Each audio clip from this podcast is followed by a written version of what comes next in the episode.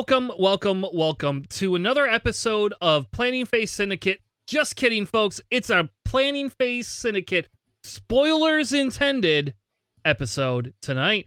We are going to be talking about your one and only Ahsoka, the show. I guess this is this is the weird, weird way to tell you. It's Ahsoka. Just we're gonna Star talk- Wars Ahsoka. Yeah. Star Wars Ahsoka. I don't. Is there another Ahsoka? I don't think there's another Ahsoka. No, no. But tonight we're going to be talking our universe extended, which is essentially where JJ and I talk about anything and everything Star Wars related that has absolutely nothing to do with X-wing, though we sprinkle a few little bits in here and there for your viewing pleasure. With that being said, joining me on mic tonight is my good friend JJ. Gonna crush him at Nova. Lions fan, Gridiron. How are you tonight, sir?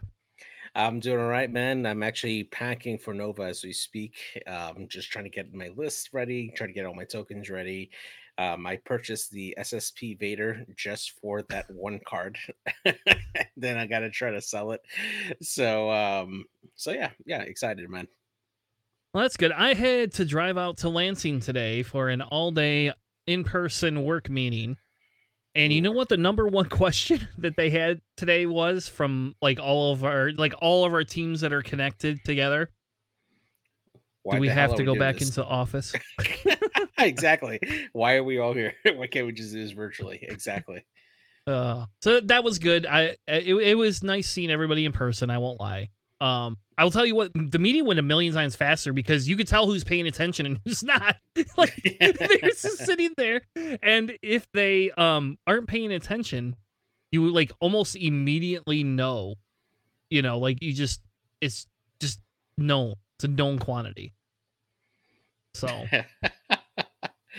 yeah, I I used to um uh like run uh Vassal uh in the background whenever we had like those meetings, and I would just play X Wing on Vassal back in the day.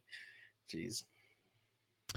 Well, enough work talk. I've had enough work to save a million years. Same here, man. Let's uh let's get some uh, Ahsoka talk going on here. So um we'll go we set up a, a little guide here uh which screenshots of some uh of the episode here just to kind of guide us through the conversation as the episode progresses here.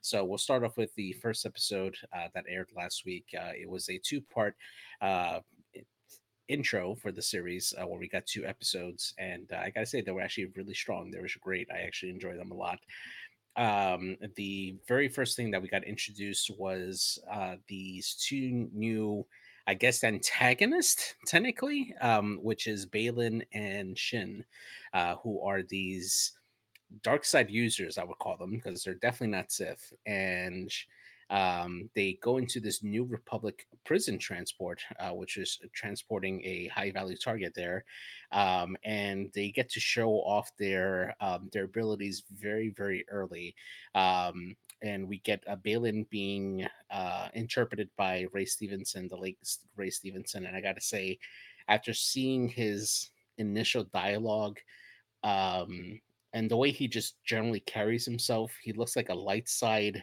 uh, Count Dooku almost character, and like I, I want to see more of his character, like develop and talk and stuff like that, because he just seems like a really interesting character. What was your first impression? So I agree with you. I I I don't think the count I don't get the Count Dooku vibe as much as I get um who's the guy from the very first uh Jedi video game we played. It's not Jedi Survivor, it's Jedi er, I can't remember it. What's that video game with the EA Sports uh The, one? the Force Unleashed. No, no, no, no. It's the new game with the redhead kid. Oh, I know what you're talking about. Um, uh, It's Gaelic, something like that. yeah, yeah, yeah. Gaelic. Um, oh From my the- gosh, I can't remember. Jedi. No, it's not. No, Fallen Order. No. Uh, yes. Yes, it is Fallen Order. Yeah. So in that game, he it's I, I believe it's Gaelic. We'll, we'll- I'll look it up real quick. But essentially, that's the guy. That's who he reminds me of. Is like a little bit, you know, chubbier or maybe a little bit older Gaelic. That that's who it reminds me of completely. And it's the guy that you have to fight. I guess spoiler alert, but it's the guy you have to fight towards the end um at, on on um Darth Maul, right? Yeah. So to me, that's who that's who I see. Cal Kestis is the lead. Jesus, I don't know what's wrong with me. so much work. That's why. Um, no, it's Taran Malicos. That's who it is. Yeah, that's a mouthful. Yeah. Yes, that is who. That is who it is. So that's who this reminds me of. Honestly, I didn't. I didn't see the Count Dooku. I, I see Count Dooku as like more um boxy a way too more too much political. And like if you i don't know if you ever read the count dooku book yeah. but if you've read the you could kind of hear the snippets in his voice even when he was like a young jedi you know? Yeah yeah. Good point yeah. Um so then uh, we go into the scene here. Now uh, one of the things that kind of like bothered me for the scene is that you know we get the captain of the of the new republic ship there that you know gets this um this transmission saying that it's uh, a, a jedi shuttle that's coming in to to dock with them and he's like oh well i'm gonna go greet them to see if they're i'm gonna call their bluff and go meet them and i'm like you're a captain you got people you could delegate that to. Your job is to maintain control of the ship, not go meet the potential people who are going to kill you. Like, like what kind of it's a naive what kind of competence? It's incompetence, bro. Like and of course, naturally, you know, this guy uh, ends up getting killed, and uh, Shin displays her lightsaber skills where she mows down a bunch of New Republic guards. Uh, heads to the um, to the bridge where she handily dispatches everybody, and they escape with their prisoner. And uh, we get this uh, this little glimpse on her, uh, seeing like the little Padawan braid on her, uh, just showing that she is uh, Baylan's Padawan and it's uh, actually kind of interesting, right? Because these are obviously dark side users. You know, they're not quite Sith, but they still follow the traditions of the Jedi, right? You know, with her having that braid, obviously that's very um, symbolic of the relationship between a Jedi master and an apprentice on how they work, which is very different with how the Sith do it. Yes. Um, and I think I don't know, like, eh, eh see, this is where it goes into, you know, like technically speaking, right? When they before they created the rule of two, there was lots of Sith, right? And, and they were essentially just like the Jedi. They had apprentices, they did trainings, they did all those other things. So, like, could this just be like a rehashing of, you know, how they used to do things? Or do you think this is more of a rule of two type thing? I'm not sure. I think maybe this is probably Baylan trying to create his own order, um, similar to the Jedi Order, but not fully invested in the dark side. Because obviously, the way that they're they're working so far, and we see through the conversation that he has with uh, with Elsbeth that uh, that she essentially hired them, so they're working like mercenaries, yeah. and they're not quite invested in their whole in the whole plot to actually bring back Thrawn, but they're they're there because they're hired muscle essentially, and they're intrigued by what's going on, and that's that's the sense that I get from them. Yeah, and I think you're probably right in that aspect, but I don't know. It just feels so much like the Sith to me in how they handle each other. But I guess we can get to that later as we kind of move through that episode. Mm-hmm. So as we move on, we find ourselves uh, back with our, our main protagonist, which is Ahsoka Tano. She's exploring a uh, a planet here, and she finds herself inside of a Tomb Raider scene where she has to solve a puzzle in order to unlock a treasure. And um, she finds essentially what seems to be like a uh, kind of like a little hollow ball um, that has coordinates, um, but she finds herself interrupted and she comes face to face with a squad of HK droids, which I believe are hunter killer droids. Um, and we get this beautiful shot here with these droids here, and I just love the touch of equipping these droids with the cape. Uh, that kind of like flows in the wind as they're like like staring each other down, about to start the battle. Um, I think this was actually really great cinematography. I really enjoyed this particular piece, uh, just showing the uh, the starting battle here and just seeing uh, Ahsoka's battle prowess and how she handled herself or herself in combat. Yeah, and I think that's you know I I agree with you on that aspect. It was weird because I didn't understand where the what those droids were. They look like Magna Guards, right? Like somebody Yeah. painted them and made them And, and even when they light up their their staff, it has the the, the, the like that Yep. static sound that the Magna Guards had, and I'm like, oh snap! I'm like, are these like upgraded Magna Guards? Yeah, it was it was good. Yeah, and so that's you know that always is going to be the question, right? Is is it, you know, is it something that is that or not? Um, I don't know if we're gonna ever find out, but that's that was always that was like my first question immediately was is are they, um, you know, specifically Magna Guards or is this like a new model of droid? And oh, do these can they can they they fly ships? That's what I want to know. I just want to know can they fly ships? so like this gives me a very very separatist vibe right and considering that baylan was a jedi during the clone wars because we know that he he knew anakin skywalker and he is aware of ahsoka tano like it almost feels like he reserved a part of the separatist tech to keep it in reserve to help him deploy for particular missions where he needs to extract um like an object or try to assassinate somebody and just use that as an extension of his services. That's how this feels to me. Yeah. and at the time, I don't know if we don't know that they're from Baylan, right? Um, I believe so because they were deployed out of the ship in a later episode. Yeah, but if, in this scene, we don't know. We just know Yeah, she's yeah. being hunted, and we know she's going after. well, You didn't tell them, but she's going after a cube, some sort of a cube that is a connection to um hyperspace, or they don't explain. At this point, they don't explain what it is, but it's a cube that's going to help her travel or see through time. Which then made me think of the world between worlds. Right, that's the first thing I thought of when I saw them. Right. Yeah, exactly.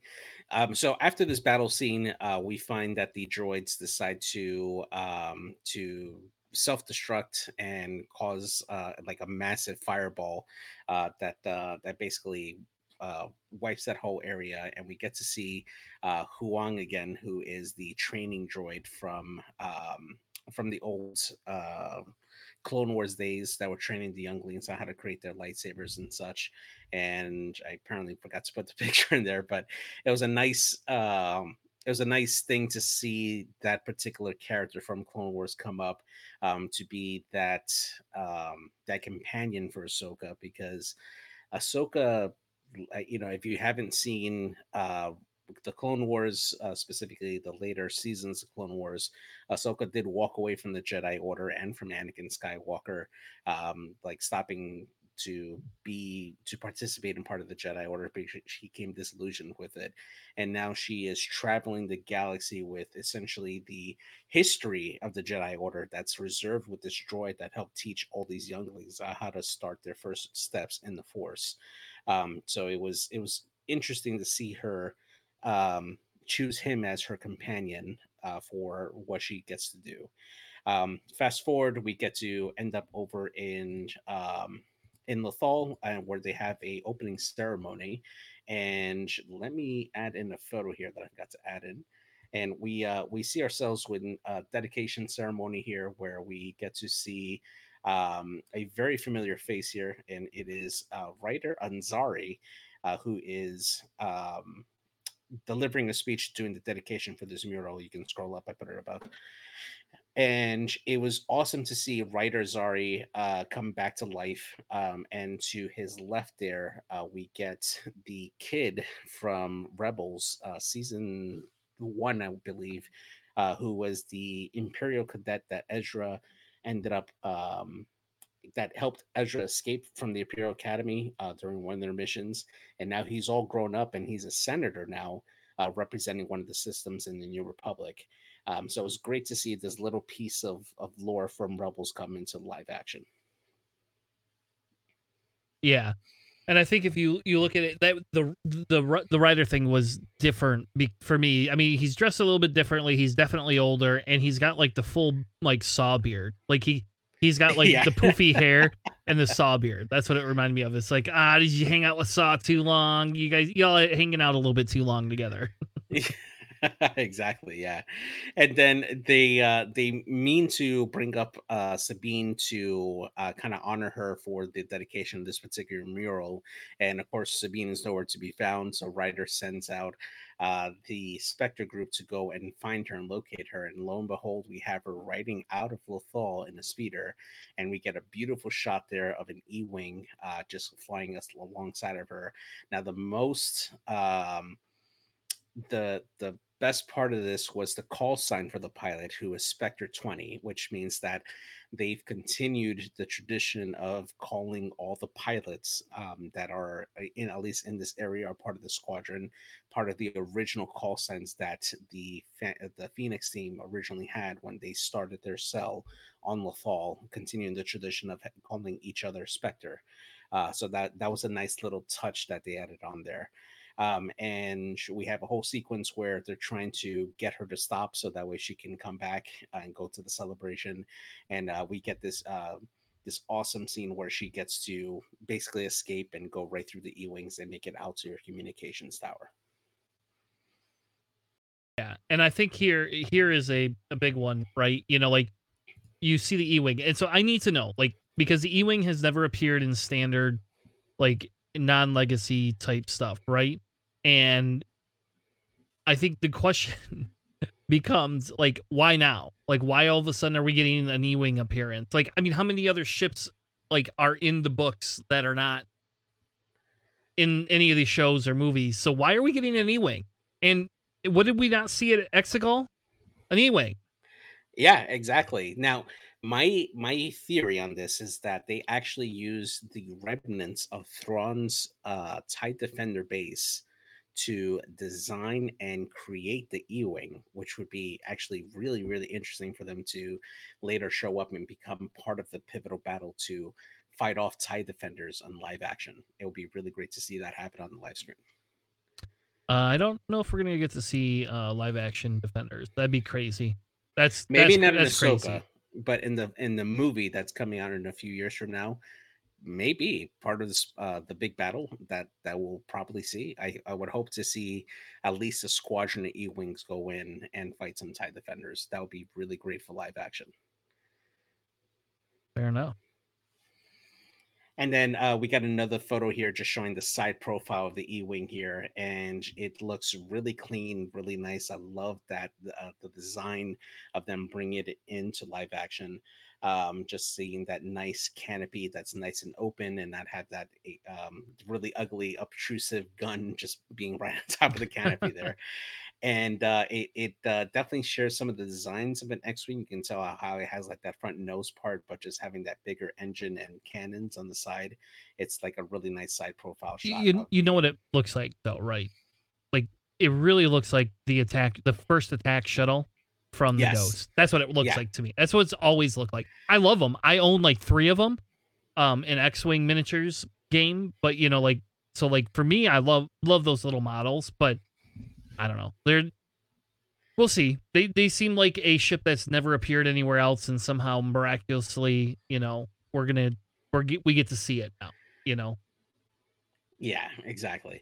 So uh, moving on from this part here, uh, we get to uh, go forward in the in the series where Ahsoka has a conversation with Hera, uh, where she tells her to reach out to Sabine to help her uh, essentially try to decode uh, the sphere that she gets, and she, through some trial. Sabine is able to um, to essentially crack the code that the knights that that was on this, and it reveals a path going from the current galaxy that we know, going into a separate galaxy where it is believed where Grand Admiral Thrawn and Ezra traveled to at the end of season four of Rebels, uh, which was actually a very big revelation because originally, what we originally thought was that the that they traveled into the unknown regions which would have been on the far, I, I, I, guess if you're looking at it at a map, would be to the far western side of the galaxy, uh, which was originally closed off because of a natural phenomenon that occurred in that area. Um, but now we're traveling to a whole nother galaxy. I mean, this is huge, right? Because this just just opens up the lore for so many other things to exist in that area, right? So now the question and it, I don't want to jump ahead to episode three yet, but I think one of the questions you know I have with this revelation revelation was, you know, I don't think it, when we in Rebels we don't see Thrawn specifically picking and choosing where he, they went, right? It, it did not say here you go, we're gonna choose this and you're gonna go there. So the question becomes, what? How intentional was that location picked? Was it random? And if it is in another galaxy, how in God's green earth do we get there? And I think, you know, that, that begs the question, you know, where is Thrawn from? Right? You know, like, is Thrawn and their species genuinely from like the outer rim, outer rim area, or are they in a whole nother galaxy and it's just not described appropriately in the books? Right, exactly. So I mean, it, it's definitely it's definitely interesting, at least lore wise, because at least this becomes like the next thing that could um essentially this could be a, a narrative point for the future, especially uh, post uh, Rise of Skywalker, where we can find our next big threat to the galaxy. Um, I think that this is essentially what this is setting up is for the next big bad to come from that galaxy. Maybe they pull from Legends again and bring out the Yuuzhan Vong, uh, which were uh, in uh, immune to Force, uh, which would be really interesting to see that dynamic come up now. So, um, since there's been so much buildup of Force users, um, to have a natural enemy that are immune to the effects of the Force. So okay, so we're we're just gonna go full spoiler till and I will apologize to you because I know you haven't read all the books, but I, I I don't feel I should have to wait to have a conversation with you on a book that's like two or three years old. So, um, okay. in if you if you've read any of the High Republic books, like so, mm-hmm. okay, so there's two things I want to say. So first off, there's the Grysk, right? Yeah. That are the the enemies in the Thrawn the Thrawn society that we know are not defeated and we know are coming back. And I can't remember his name because I haven't read those books in like two years now. But there was a big bad that was, you know, manipulating the Grysk from afar. And the prevalent theory was is that was Palpatine or a Palpatine clone that was doing that. That's how they make it sound in the Thrawn books, right? So mm, okay. I understand the logic of and I'll I can't remember his name. We'll have to look it up in a minute. I did not come prepared for Thrawn discussion, I guess. but um, so, so, I understand like having another galaxy because I think it opens up the door to have the these other things. But at the same token, there is so much unexplored territory just with the the Chiss. They don't need to do any of this stuff. And then now we have a whole Republic High Republic series, and we know there is at least one show. I think it's a show coming that will deal slightly with the highly High Republic, right? Is that the Acolyte, I believe? Yes. Yeah. yeah. and and I will tell you that there is two sets there's two sets of High Republic books. They have adult ones and then young adult ones. And I won't lie and say that all of them are so eh, like you should just read every one of the these, but they are extremely interesting because they deal with a an enemy called the Nihil. I get, I'm mm-hmm. sorry. I'm excited because I was listening to trying to finish up my book today on the way to and from work because I'm never in the car anymore. Anyway, so there's this Nihil threat, and they are a, a extreme pirate group, and they do all these weird drugs that make them crazy. In Glitterstim, yes. It's not Glitterstim though. That's not what they call it. But sure, I I don't think it is Glitterstim because glitters. I don't know. We'd have to go back and actually look at where Glitterstim was created. Though they do talk about spice a little bit in like reference to some of that, you know. Like it's not spice called in the books, but it's kind of one of those things where you can kind of allude and say, "Yep, somebody found this ahead of time." Right now, the Nihil are this big bad, um, this big bad enemy, right? And it's led by the Eye, Marchion Ro. And Marchion Ro is leading in throughout all these books and, and all the stories. Like essentially, there's a vengeful piece against the Jedi. Now, I haven't read the last two that have come out. That's where I'm at right now. I'm on the third one before that. But there the fourth one before that, there was the or it was an origin like book. Like like set even before the High Republic per se, like the current storyline that the High Republic is tackling. It was set before that, and it's essentially there's these little creatures, and if they come in contact with you, they turn you to dust. But they only do it, only do it to force users. Interesting. And it's insane. Like I'm dead serious. Like this is like like this is it's a revolutionary piece inside of Star Wars because we've never had anything before. And what it's doing, and I I don't know how much I should spoil, but what what essentially it's doing is it's sucking all the force out of the people. So the midi it it eats the midi chlorians Sure. inside of the, the They person. they really do not like that terminology, so they don't call it that. But yes, that's like to some extent it's doing something like that, but it doesn't affect normal people per se right now. It's Gotcha. only affecting Jedi. And it's not something where like the Jedi have to be it doesn't eat you. It just like comes in contact with you and it's like a disease and then you just start turning into stone and then the stone turns into dust. And we find out in that the fourth book from the current one that essentially I don't know where they don't know where these came from, but like Marchion Ro's, like origins and all of that, where the uh uh, they were one of the original, um, they have one of the original Pathfinders, right? And that's what they call them in the Thrawn book. So they're connecting some of this Chiss stuff without actually talking about just people, and they're utilizing the same terminology. They had Pathfinders, people that could find hyperspace lanes before they were mapped out. And um you know Lor San Tekka and the San Tekka family that to some extent that's the original. Marchion Ro's like grandmother is a San Tekka. and so we know we don't get a lot of San Tekka discussions in any of the newer you know books or movies. It's kind of like they're brought up and they're a smaller plot point but they've never had their own full set on series. In the High Republic we get that Interesting. and so to bring it all back around, right? There already exists and had before written before this, you know, like a whole species that is, you know, using force immune animals or creatures to murder Jedi's. Which is crazy because it almost feels like we should rewrite the original trilogy because can you imagine if Palpatine had these things? Like, I mean, it wouldn't even been a question. Like, here you go. Um, have one of these stupid little animals.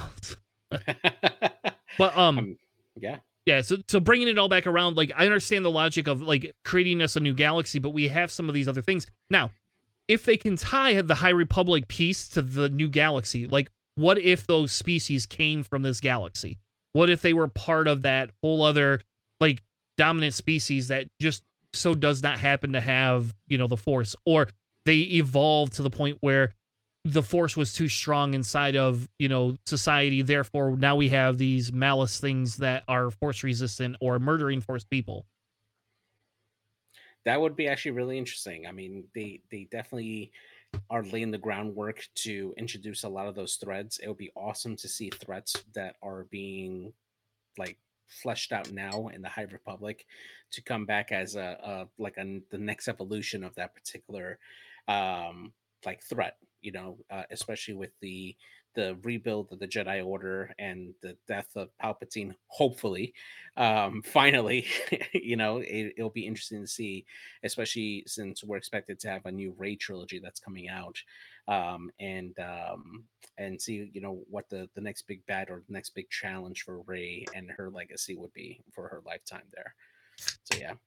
So yeah, so we finally get to see the the duel uh, that they they sort of teased in the beginning from the trailers between uh, Sabine and Shin, and we get to see Sabine take out Ezra's lightsaber, and now she's forced to uh, defend herself using all the tricks and all the knowledge that was uh, basically beat into her by Kanan and Ezra during Rebels, and we get to see her. I, I think my favorite part of it, it was the fact that she defaults into the ready stance that Ezra was trying to teach her in the beginning uh, during the uh, Trials of the Dark Saber episode of Rebels, and it's really great. Uh, Natasha, the uh, the actress that uh, portrays Sabine, she nailed it. She nailed that stance perfectly, and how she uh, how Sabine did it in Rebels as she prepares to fight Shin Hati for essentially the um, the the the device that she helped unlocked and uh and we get a, a nice duel here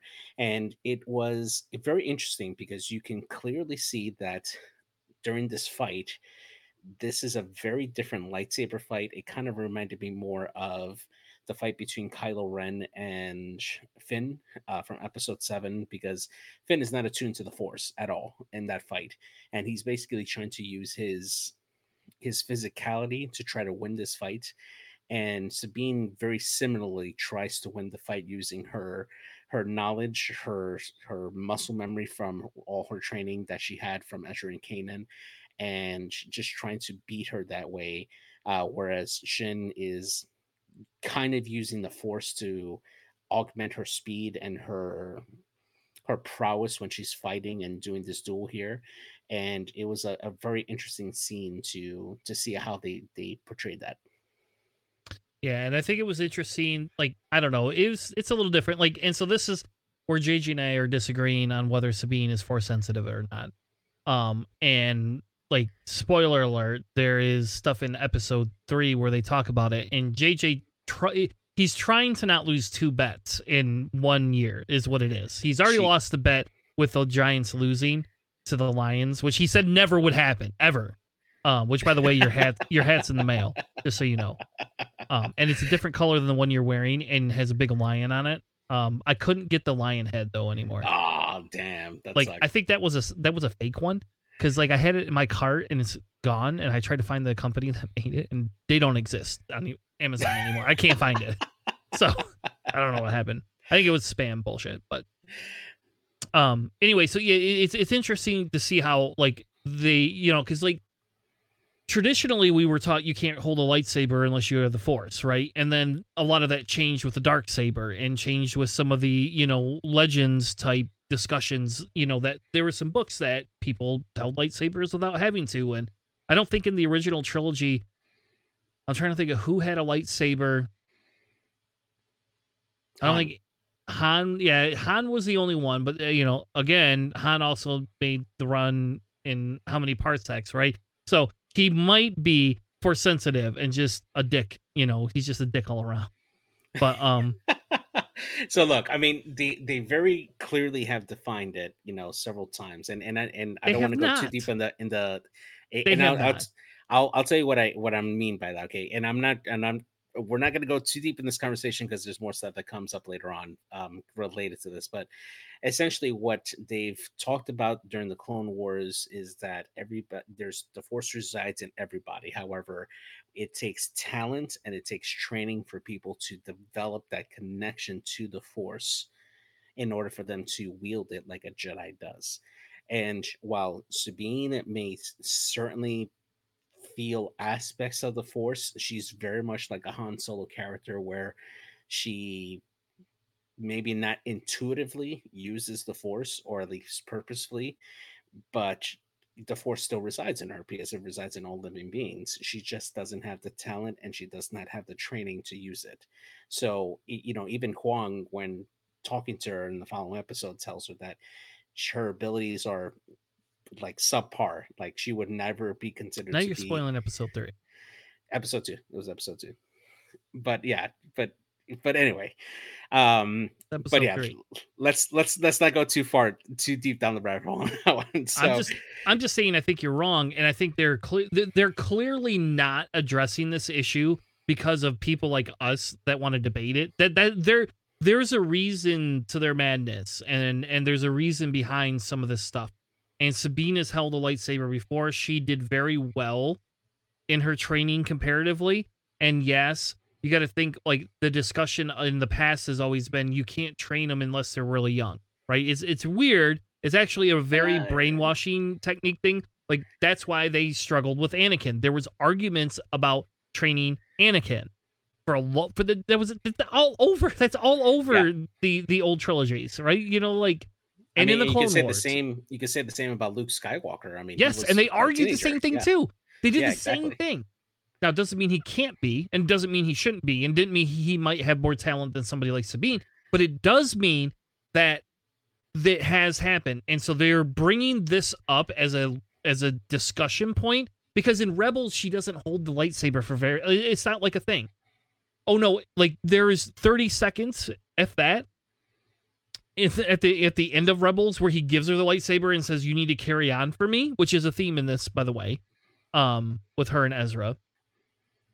And that's one of the pictures you miss because that was that's one of the things that comes up is and we see in episode 2 with flashbacks but like she's plagued by living in his shadow because he made the ultimate sacrifice she can't make. You know, even though they think she they think he's alive, but and now he's an Yeah. inquisitor. But um No, he's not an inquisitor. he is not an inquisitor. No, we'll we'll just have that conversation for episode two. But uh, just to end the fight here, uh, Shin does a, a beautiful spinning parring maneuver, and then uh, goes for slightly above uh, Sabine's liver and uh, fails to hit any critical organs. Uh, causing Sabine to fall, still with enough strength to fight her back with wild swings and then the episode ends where she collapses right in front of Ahsoka as she arrives to help out in the battle.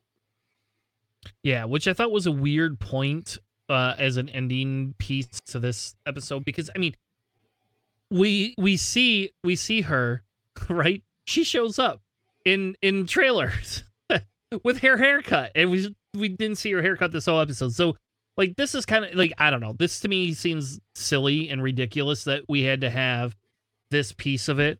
Um, Yeah, I know. It's like they put in a cliffhanger and they've already spoiled, you know, Yeah. what's going to happen already. So I think it was just more for an effect or for the people who decided not to watch anything, you know, it, so that way they didn't get spoiled. But yeah, absolutely. So, well, all right. That concludes episode 30 for us. Oh, look, I have your picture up here still. Um, episode 30 for us um, for the Universe Extended from Planning Phase Syndicate. Tune in next week because we will be covering more of the Ahsoka show. Um, and since Thrawn is Tanner's absolute favorite character and Ahsoka is probably a close second uh, favorite character of mine, um, the episodes will always be way too long uh comparatively because I have lots of commentary and I got to come up with a new bet if um I'm correct that Sabine uh gets to use the force by the end of the season and uh JJ has to there ha- we got to do something cuz um I already won my one bet though I had to pay for it. This time we're to make clear guidelines that if I win the bet I'm not shelling out any goddamn cash this time cuz I had to shell out the cash for the new hat which hopefully he wears until the end of time. With that being said, thank you all so much. We will be back with another spoiler episode of the Universe Extended. Thank you. Have a good night, and we'll see you on the flippity flop.